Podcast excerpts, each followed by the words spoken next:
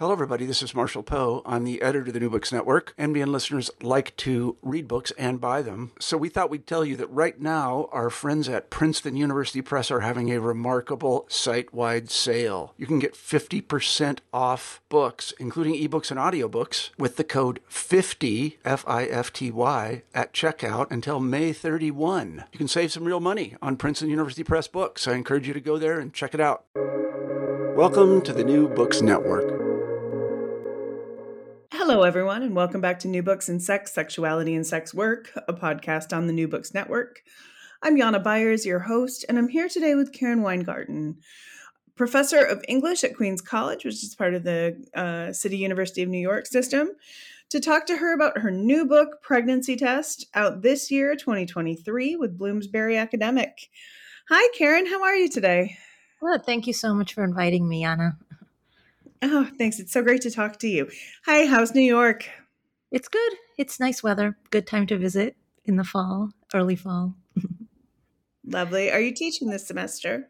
I am teaching, yeah. I'm teaching a class on medicine and literature. So actually, we touch on some of the issues in the book. Cool. That sounds very, that sounds great. Uh, so before we get into the book, etc., itself, I want to talk about this series that's called Object Lessons which calls itself a book series about the hidden lives of ordinary things. Um, and among the topics covered, I just looked at this long list and so many cool topics wine, egg, doll, eye chart, hyphen. Um, and I love this idea, right? That objects are not just mere objects. They're this piece of material culture that tells us about society. Um, so I wanted to know kind of how this came about. Did you find the series and pitch it, or were you, was it just a natural fit? Yeah, that's a good question. So the series has been going on for a while, and I last I heard, and I'm sure this is an outdated dated number. I think they have something like 80 books in the series, and so yeah, they've been working on it for a long time. I pitched the book. You anyone can pitch a book. Um, through their website and I had written a short essay for a website, a blogging website on the history of medicine and gender called Nursing Clio on the pregnancy test. And I got a lot of attention for this essay. A lot of people reached out to me. Um, and I thought, you know, it wasn't exactly where I thought I saw my research going, but in doing a little bit of research for this short essay, I thought there's so much about the pregnancy test that could be explored, could be written, and I wasn't finding a lot out there. And so to me, a series like Object Lessons seemed like a great fit because it's exactly the kind of work that I wanted to be doing. I wanted to look at this object, the pregnancy test, and kind of tell explore research and then share that that information with readers. Like what is this object? And it's so present in our lives. We those of us who both want to reproduce and don't want to reproduce have come to very much rely on this object. And i felt and i just knew that there was going to be uh, a story to tell there. And so um, so i reached out to to the series. I, I pitched a proposal and i was accepted which and i was very happy about because it was an incredibly fun project to write. Right. There we and here we are. So yeah. how did you become interested in the pregnancy test as something to think about intellectually? Yeah. So like i said i i wrote this short essay for Nursing Clio, but my thinking about the pregnancy test goes like started before then. It i've i'm a cultural historian of reproduction. So my first book was about abortion and i've also written cultural histories of abortion and i've also written about other reproductive technologies. Um, and so my interest started there. And then um, like a few months before I wrote the piece for Nursing Clio, my sister had uh, what's called a chemical pregnancy. And a chemical pregnancy is when you, uh, an egg is fertilized by, a, by sperm. It implants in your uterus HCG, which is the hormone that all pregnancy tests test for, is produced by your body. Um, but the fertilized egg is not viable, so your body quickly discards it. And if you happen to take a pregnancy test in the short window uh, between when the egg implanted in your uterus and before um, before the, your body kind of decided this is not going to be a viable pregnancy, your pregnancy test will test positive. Um, but then, usually within a day or so, you'll start getting, you'll start bleeding, you'll get your menstruation will begin, and most people won't even realize they had a chemical pregnancy. But my sister, who really wanted to get pregnant because she had experienced um, a miscarriage a few months before, was taking pregnancy tests regularly and had a chemical pregnancy and was really really upset. But and and so i started doing research about um, what are you know why why did she get this positive result that very quickly turned into a negative result? And i had this it, it made me realize that the pregnancy test which we think of as this object that gives you a yes or no answer you're pregnant or you're not pregnant is actually far more complicated and what it's testing for is far more complicated. Um, and there are ways to be a little pregnant and and actually it led to questions like what is pregnancy what even is pregnancy? Um, and so that's really where i started doing this research yeah and i want to get back there actually i want to get back to this idea of like what is pregnancy but um, I'd like to talk a bit about the history first. Okay. Um, I'm going to start myself. That's you know kind of where I like to go. And I just want to make sure we're all on the same page. Yeah. So we um, we get the first reliable pregnancy tests in uh, 1927. That's Is right. That fair, yeah. Yeah. So Uh, the first, the first, te- the first successful pregnancy test ever was in 1927. Now that doesn't mean that there weren't like hundreds of years before. You could even say like a thousand years before that people mm-hmm. w- would try various things to determine like whether someone was pregnant or not, right? And once you think about it for a moment, you realize, oh, this is actually really useful information to know, right? To know whether the symptoms you're experiencing are pregnancy or there are many other th- reasons why someone could stop menstruating, could have other pregnancy related symptoms. But the first reliable pregnancy test uh, was developed in 1924 by two German Jewish doctors. And it was nothing like the pregnancy test we know today. It required, um, it required killing a mouse every time you took a test. And so, uh, these two German Jewish doctors, scientists, what they discovered is that when they injected mice with a pregnant woman's urine and then waited a few days and killed the mouse and sliced the mouse open, the HCG, and again, remember that's like the hormone that women produce when they're pregnant, the mouse's ovaries would react to the hormone and would swell. And that meant that the woman the urine came from or the urine yeah was uh, was pregnant. If they injected the mouse with the urine and there was no reaction, it meant that the woman was not pregnant.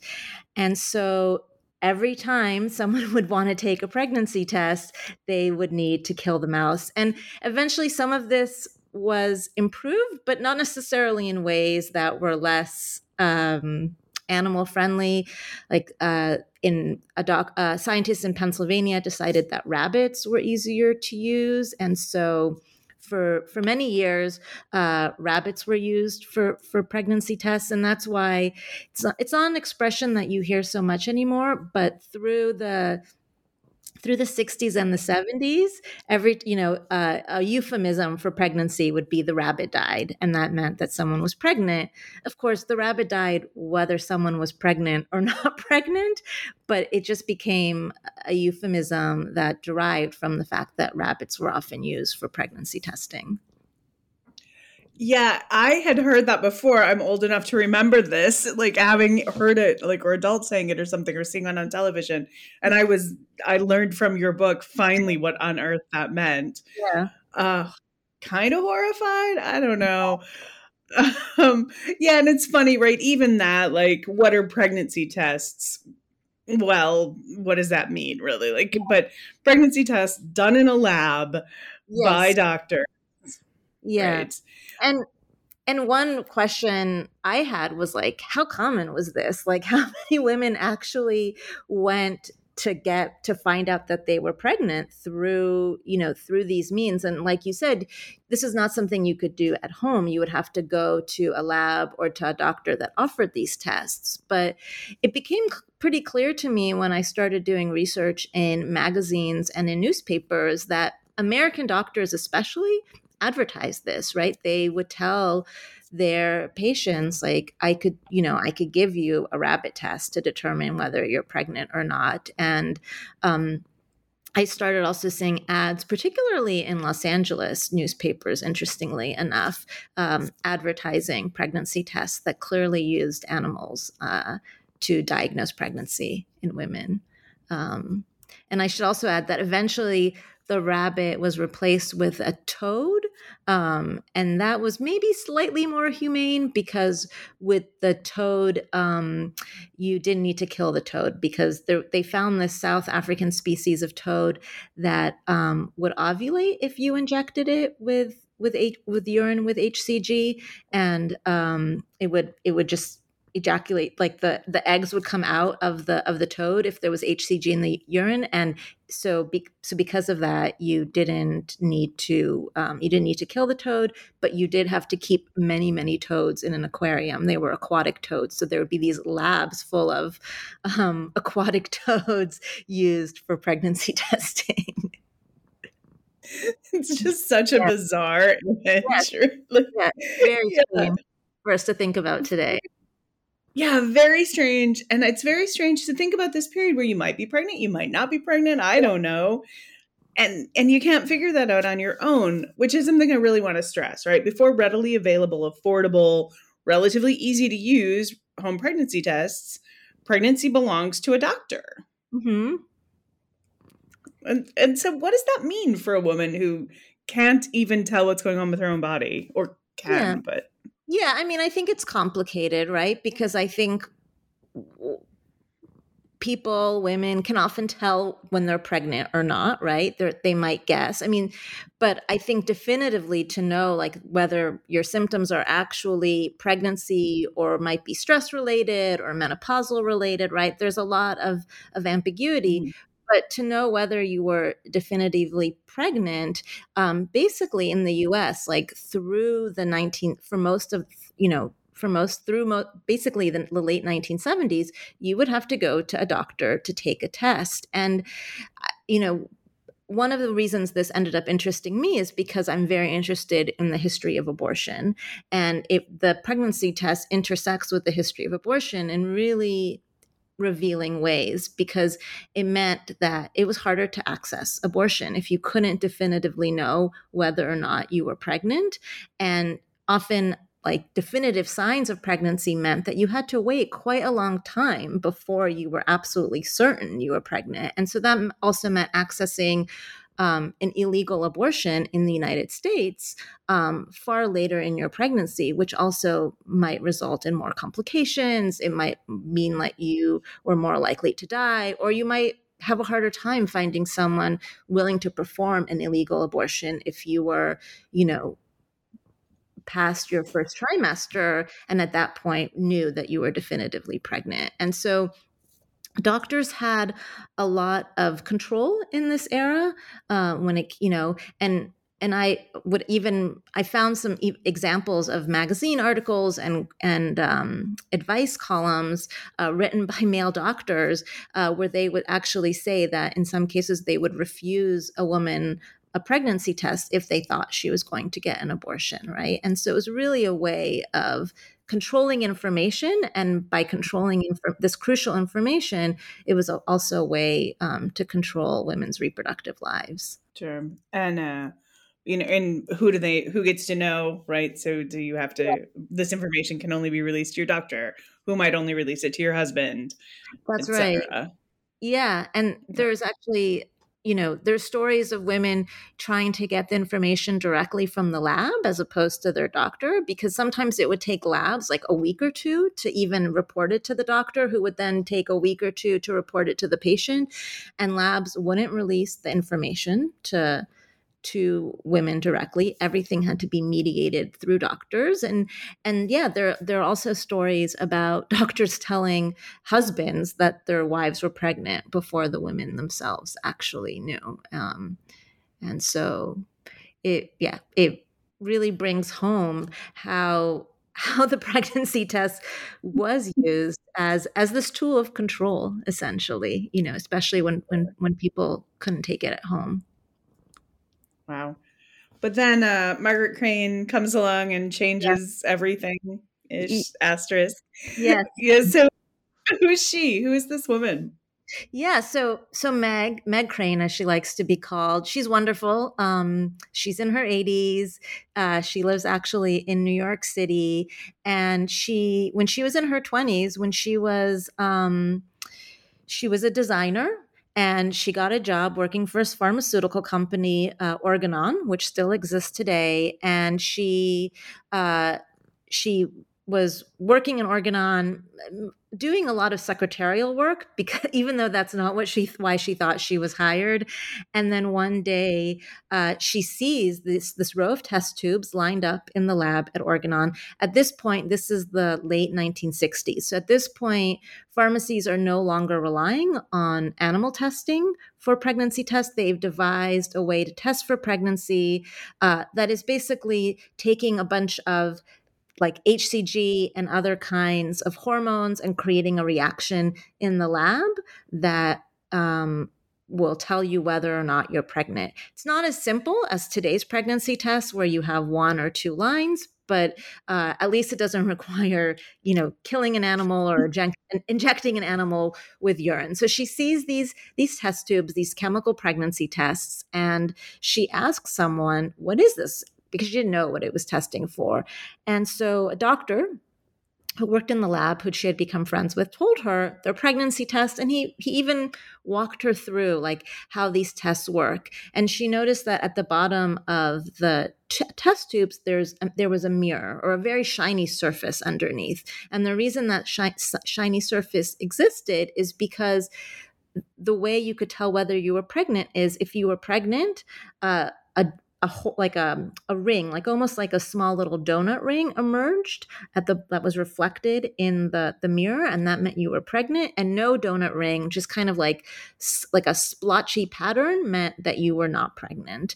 And so Meg looked at this, she heard the explanation, and she thought, you know what? This doesn't sound that complicated. Like, this actually sounds like something women could do at home. And because she was kind of bored with her job uh, and because she was a designer, she kind of just decided to spend some free time uh, coming up with a design that women could use at home. Uh, and she just kind of scrapped together materials. She came up with a prototype and she showed it to her boss. And he was completely dismissive of her and was like, no, absolutely not. We would never want to put this in the hands of women. Uh, this, you know, there would be outrage. We would get sued women would jump off bridges because they would learn they were pregnant and you know there'd be no one to take care of them. And so she kind of dropped it but she did leave the prototype at work.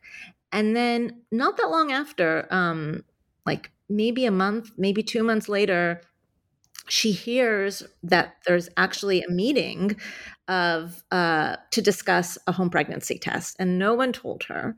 Uh, and so she basically has a lot of gumption. She sneaks into the meeting with her own prototype and adds it to the lineup of of um, home pregnancy tests that they're looking at, and just kind of takes a seat in the corner and waits for the meeting to begin. And they had hired. Uh, an advertising exec uh, by the name of Ira Sturtevant uh, to come and help them choose which home pregnancy test they were going to go ahead with.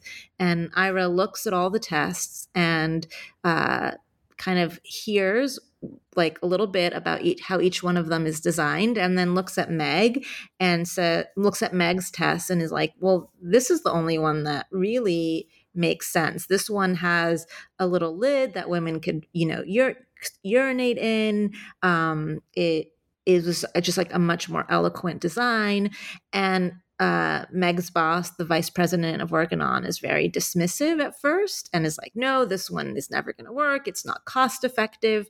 And so Meg basically does all this research to show how her device is cost effective. And the company goes ahead with her design.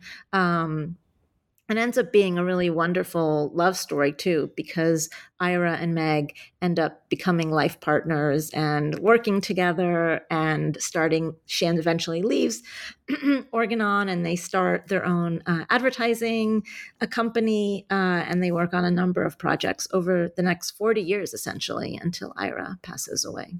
So it's it's a great story. Yeah oh, it's I love that story. I love everything about it, and I love yeah. that they kind of live happily ever after. Yes. um, but I also love this image of her just sneaking in and sitting there in this room full of men, paying no attention and like with their ludicrous designs. Right? Yeah. right. I didn't even I didn't note note that like Meg's design, which you could sorry you could you could see an image of Meg's design um, in my book, uh, and it would become the design for the home pregnancy test for um, the next basically 10 15 years until it was improved upon and until we get the the stick pregnancy test that that we use today. Um, but the other designs that were originally proposed all were thought to appeal to like women and so they had lots of like frilly components like pink tassels and little diamonds and meg was like women don't care about these things you know like just give us something utilitarian. It's gonna be something i can use that doesn't yeah. require i put i urinate in a drinking glass from my kitchen. Like, that's right exactly. That's all we need. Oh it's so so funny um, and so great. So, I mean, this is then the home pregnancy test is an option, but it's by no means done in its with its development, right? This was like a 10 step progress process or something. Yeah. Yeah. I mean, so they designed it. There's actually, there's a patent in Meg's name in the U.S. Patent Office that you could find if you search online. Um, and then they had to begin kind of getting permission to market and sell it. And it turns out that the FDA was very reluctant to give permission. It wasn't clear whether they needed the FDA's approval. American company pharmaceutical companies seemed a little bit nervous because remember this is this is 1969 when Meg is patenting it. Abortion is not legal in the United States, right? Uh, Roe v. Wade wouldn't pass until for another three years, and so there's a lot of uncertainty about like whether you could sell a home pregnancy test and what it would mean for reproductive rights and politics in the US. Mm-hmm. And so so Organon decides to kind of bypass the American market altogether, and they decide to first sell it in um, in Canada. Um, and so it's really Canada uh, is is where the first home pregnancy test is marketed uh, to Canadians, and actually the second uh, big market is the Netherlands because Organon was uh, was a Dutch company originally. Mm-hmm. Um, might still be. I don't know. These companies constantly change hands. Mm-hmm. Um, but yeah, um, but can but it's first marketed in Canada primarily in like big cities like in Vancouver, Montreal, Toronto uh, to Canadian women, and it's sold in in pharmacies. Uh, and there are many reasons why they decided to market it in Canada rather than the U.S. I think one reason is Canada was liberalizing its abortion laws at a faster pace than the U.S. at this time, and also at the time you could uh, a woman could go to her local pharmacist and ask for a laboratory pregnancy test. She and so there was already some degree of anonymity uh, in in canada. You didn't have to do it through your doctor um, and you didn't have to get permission so-called permission to get a pregnancy test. You could just you could even drive you know to the next town over if you wanted to, if you didn't want your local pharmacist to know you were taking a pregnancy test. Um, and that wasn't possible in the U.S. You couldn't you couldn't get a pregnancy test as easily at the time. Uh, so hard. It is so hard for me to imagine this world, you know, that I was not born into. Yeah. Uh, I'm sure nieces might have a different experience. Um, I want to talk about chapter four, which is called The Stick. Okay. And I want to know why the stick gets its own chapter. Yeah. So the stick is really so so we have the home pregnancy test is invented it's marketed in canada it's marketed in europe it takes until 1970 uh seven well no yes it takes until 1978 for the home pregnancy to come to the us and and really you would think like oh the home pregnancy test is mm-hmm. invented like everybody's going to use it everybody's going to be excited about it. But actually that doesn't happen at all. There's not it's pharmaceutical companies don't find a, a, big market for it. And that could be because the test was relatively expensive. It cost about the equivalent of $40 today. It wasn't super reliable. It had to be like it, you were basically mixing chemicals together, right? And if you didn't do it exactly, the test could be wrong or it could give you like ambiguous results.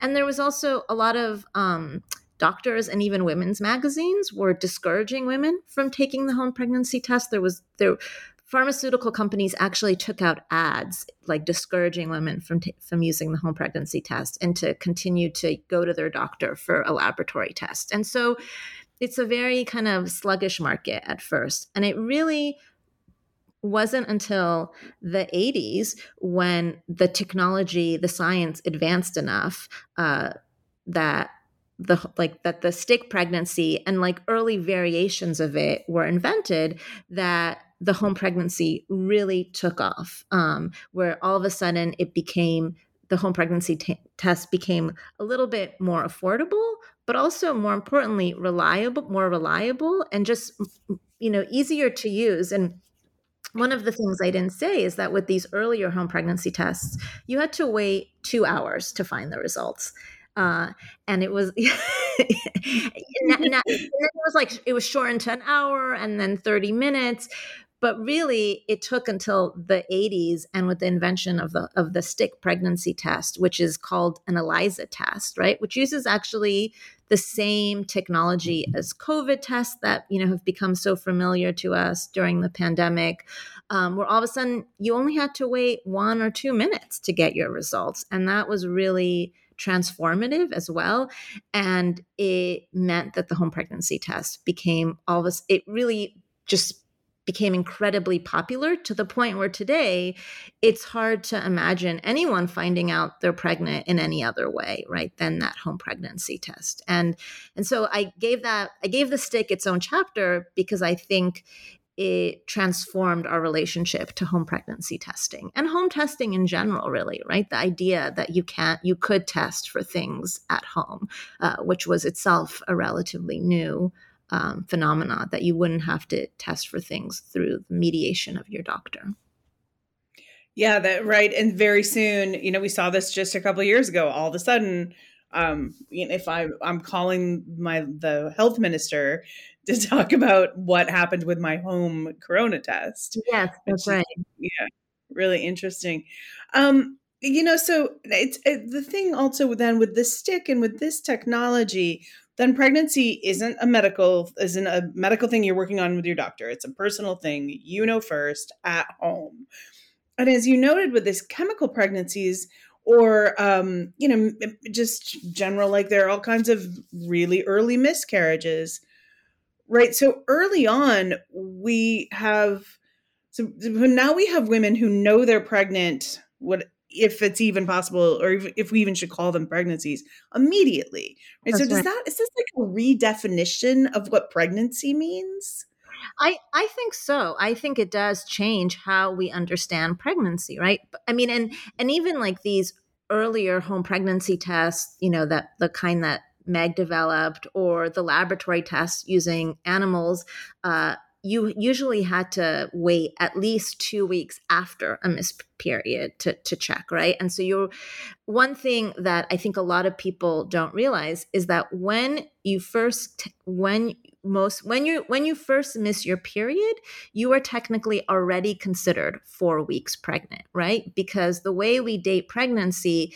is from the your last menstrual the first day of your last menstrual cycle um and so and then because you ha- usually have to wait until a missed period to check for pregnancy usually by the time you know you're pregnant you're like between three and a half and four and four weeks pregnant. Um, and so early on uh, it would often take until you, you you might not be six or eight weeks or even 10 weeks before you knew you were actually pregnant. And all of a sudden now you could know whether or not you're pregnant the from the moment you miss your period and even sometimes before you miss your period right? Some of these if you look at the way some of these home pregnancy tests advertise themselves uh, it will say like you know you could take this test six days before a missed period. So we now have the ability to test for pregnancy earlier and earlier when there's so much more that could go wrong right? Where we don't um like so many early early pregnancies like end in miscarriage and to the point where some doctors don't even some researchers say we don't even know how many right? Because so many times you might not even realize you were pregnant. You might get your you might start menstruating uh, and not even know that you were pregnant because you your cycle might just be one or or, or two days off. But if you happen to take that test, uh, you would have known that you you had like a very very early miscarriage. And the reason I'm I'm interested in these questions is one it redefines what pregnancy is, but it also cuts both ways, and especially in a place like the United States, right, where uh, Roe v. Wade was overturned. Um, uh, not this past June, but the June before, June 2022. And you now see states creating all these anti abortion laws that will say things like, um, uh, abortion is abortion is no longer legal after six weeks of pregnancy, for example. And someone might think, well, six weeks of pregnancy, six weeks is a long time to know whether or not you're pregnant. But if we remember that most people don't find out that they're pregnant until four or five weeks, and that's really just if they're testing right away. Um, you know, like right when they have a missed period, giving someone just like a week or even just a few days to access an abortion in a state where abortion is already very, very hard to access, uh, really redefines like what what pregnancy actually is. And you know, in an earlier era when these when these pregnancy tests didn't exist, no one would have even thought like you would have thought to define pregnancy like you know by like to say like something would be would be outlawed after six weeks right because it would be like outlawing it altogether um, mm-hmm. and so uh, you know I'm interested both in how the pregnancy tests redefine pregnancy loss, but also how these the pregnancy tests sometimes are used coercively to pass laws that really would have been impossible to pass in a, in an earlier generation before these tests existed. Yeah. I kept thinking about um while i was reading i kept thinking about the whole pregnancy industry yeah. right? The whole thing right? From testing obviously but then facebook groups and gender reveal parties and mommy influencers and there's all this like this ongoing commodification of women's reproductive systems and then the way women are disciplined you know through their ability to perform the rituals appropriately and I, you know, I'm not sure I even have a question here, but I'm just wondering if doing this work, you as a person, uh, a fellow person upon whom reproductive expectations have been opposed, thought about like what this has done to kind of our broader culture surrounding pregnancy. Yeah, I mean, I think it becomes like it becomes another way to, I mean, to, to announce pregnancy. And I learned through doing this research that some of these home pregnancy companies actually pay celebrities to take home pregnancy tests and post their results on Instagram or on Facebook or on Twitter, and that you know the um, the pregnancy test becomes like another another like you know status symbol mm-hmm. another marker of announcing pregnancy. And you see it you see it everywhere on social media. Um, and I, I hadn't really noticed it until I started doing this research, just how pervasive the home pregnancy has has become um, as as a way to announce pregnancy, as you know, and, it just feeds into this whole culture of of um, commercializing, commodifying motherhood, commodifying pregnancy, um, and and the pregnancy test. I think maybe more than any other object uh, has has become a way to to to make that kind of of announcement. Um, you know, I don't want to condemn people or like criti- criticize people for doing it, but but it is uh, it is you do have to ask like why like what you know why why share your home pregnancy test on on instagram um yeah so. this like I, I understand that an image is worth a thousand words but yeah. I, will go with the two i'm pregnant like i don't, yeah. I don't yeah. yeah as opposed to the stuff you've urinated on but um yeah and the the but i certainly do not be want to be one more person telling yeah people who trying to reproduce what to do with their bodies because yeah. there's enough of that out there. there. there definitely is you know and i think for me it just it just went to show like wow this test is it's so pervasive um like Aziz Ans- I, I in the book I talk about the scene uh, from Aziz Ansari's Master of None, the TV show, and there's a scene um, where Denise and Alicia, two two of the main characters, who are trying to get pregnant with the help of a of a um, friend who's donating his sperm essentially and they find out they're pregnant and the entire scene is wordless uh, but you see them looking at a stick and they hug each other and you know that like they just learned that they are pregnant right? And it, to me it was such a that that scene kind of encapsulated so much about the pregnancy test uh, like power and this moment and the way it's become so pervasive that that every viewer watching that scene knew that what that that little stick they were watching what we're looking at is a pregnancy test and what it told them right? Because it's become this object that we're all familiar with now whether or not we've taken a pregnancy test ourselves. Mm-hmm. yeah we definitely live in a pregnancy test world. It's very interesting to think about. Really yeah. cool book and a uh, great read too. Really readable, fun, great prose, great stories. Highly recommend this book uh, to God everyone. Everyone should read this book. It's a really fun and really cool. Um, so I have just one more question, which is, uh, what's next? What are you working on? Yeah, I I'm actually working on a I'm going back to writing about abortion, which is what my first book was about. And I'm working on a collection for Penguin Classics that will bring together various um, short stories, uh, excerpts from novels, poems, essays uh, from the pre Roe ver- versus Wade era that uh, represent abortion to show how the abortion debate changed over the course of the late 19th century and into the 20th century until 1973 uh, when Roe v. Wade passed. And so that's my current project. Uh, I'm hoping to finish it in the next few months. And then after that, uh, we'll see.